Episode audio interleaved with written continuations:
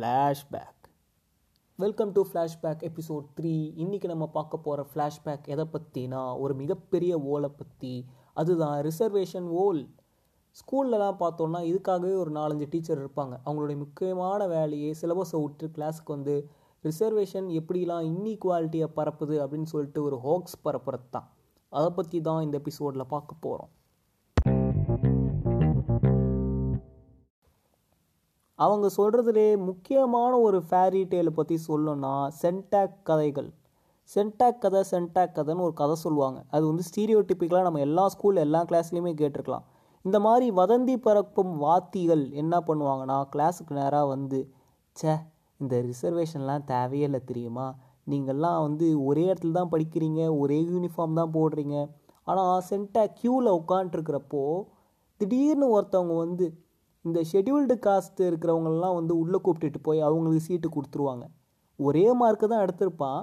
ஆனால் சீட்டு மட்டும் அவனுக்கு தருவாங்க. இது எவ்வளோ பெரிய இன்இக்வாலிட்டி தெரியுமா? நம்மலாம் ஜாதி வேண்டாம் வேண்டாம்னு சொல்கிறோம் ஆனால் இன்னும் ரிசர்வேஷன் வச்சு ஜாதி வளர்ந்துக்கிட்டே இருக்குல்ல? அப்படின்னு கேட்டு ஒரு ஷார்ட் கமர்ஷியல் பிரேக்லாம் விடுவாங்க அப்பப்போ. இதுதான் இந்த வதந்தி பரப்பும் வாத்திகளுக்கு முக்கியமான ஒரு கடமையாக இருக்கும். இந்த வாத்திகளுக்கு எவ்வளோ தான் நம்ம உட்கார வச்சு கிளாஸ் எடுத்தாலும் ஒரு மயிரும் மண்டையில் ஏறாது.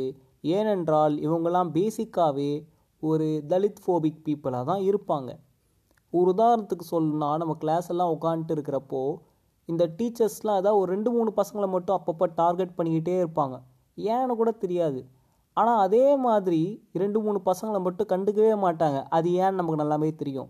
இந்த மாதிரி ஃபேவரட்டிசம் நெப்போட்டிசம்லாம் நம்ம ஸ்கூலில் அதிகமாக பார்த்து வளருவோம். இதோடைய ஆப்போசிட் தான் டிஸ்கிரிமினேஷன் ரேசிசம் கிளாஸ் ரூம்ஸில் நிலவுவது. அதுனா என்னன்னு கூட தெரியாது. அதை எக்ஸ்பிளைன் பண்ண கூட தெரியாது ஒருத்தவனுக்கு. அவனை போட்டு டார்கெட் பண்ணி ஒழித்து அவனை மொத்தமாக கேஸ் லைட் பண்ணி அவனால் உருப்பிடவே முடியாதுன்னு அவனை நம்ப வச்சுருவாங்க. இதுதான் இந்த வதந்தி பரப்பும் வாத்திகளுடைய இரண்டாவது முக்கியமான கடமையாக இருக்கும். இந்த முதல் கடமையும் ரெண்டாவது கடமையும் சேர்ந்து அம்மிக்கல்ல போட்டு அரைச்ச மாதிரி வர ஒரு சட்னி தான் ரிசர்வேஷன் ஓல். செகண்ட் கடமையை வச்சு ஒரு ரிசர்வ்டு கேட்டகரியில் இருக்கிற பையனால் வாழ்க்கையில் ரிசர்வேஷன் இல்லாமல் உருப்படவே முடியாது அப்படின்னு ஃபஸ்ட்டு கடமையை வச்சு ஆணித்தரமாக சொல்லிடுவாங்க இந்த வதந்தி பரப்பும் வாத்திகள். அதுக்கப்புறமா நம்ம எல்லாருமே இந்த ரிசர்வேஷனை ஒரு அவர்ஷனோடவே பார்ப்போம். இது தப்பு அப்படின்னு நம்ம மனசுக்குள்ளே ஆழமாக பதிய வச்சுருவாங்க.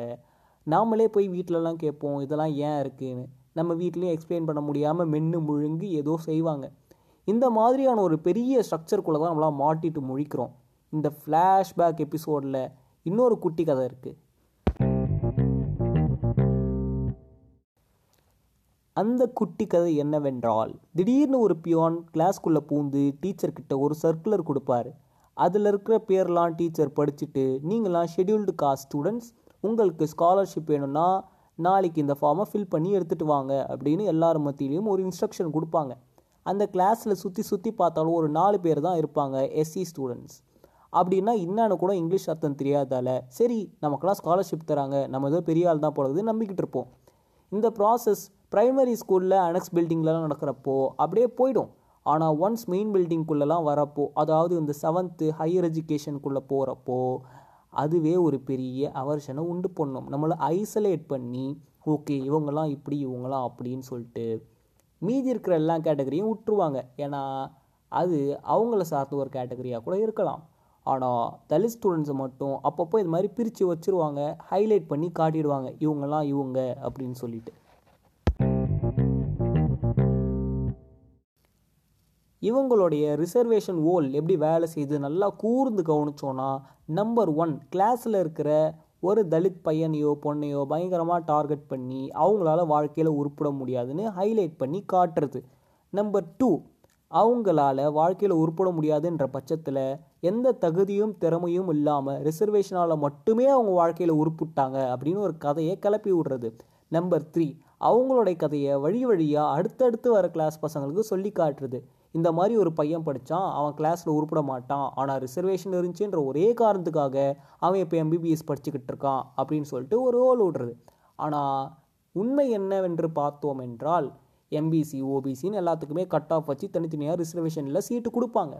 ஆனால் ஒரு எம்பிசி ஓபிசி ஸ்டூடெண்ட்டுக்கும் ஒரு எஸ்சிஎஸ்சி ஸ்டூடெண்ட்டுக்கும் கட் ஆஃப் எந்த அளவுக்கு மாறும் அப்படின்னா ஒரு ஒரு மார்க்லேயோ ரெண்டு மார்க்லேயோ தான் மாறும். மேக்ஸிமம் ஒரு அஞ்சு மார்க்கில் போகும். மற்றபடி அவங்க சொல்கிற ஓல் கதைகள் மாதிரி எயிட்டி எடுத்தான் ஒரு ஜென்ரல் கேட்டகரி ஸ்டூடெண்ட் அவனுக்கு சீட்டு கிடைக்கல. ஆனால் முப்பத்தஞ்சு மார்க் எடுத்தான். ஒரு எஸ்சி ஸ்டூடெண்ட் அவனுக்கு சீட்டு கொடுத்துட்டாங்க அப்படின்ற ஓல் கதைகள் இப்படியெல்லாம் திருப்பி திருப்பி திருப்பி திருப்பி ஸ்டூடெண்ட்ஸ் கிட்ட சொல்லி சொல்லி சொல்லி சொல்லி ரிசர்வேஷன் என்றாலே ஒரு கொடுமையான விஷயம் அப்படின்னு ரிஜிஸ்டர் பண்ணுறது தான் இந்த வதந்தி வாத்திகளுக்கு முக்கியமான ஒரு கடமை. இதுதான் reservation old episode of flashback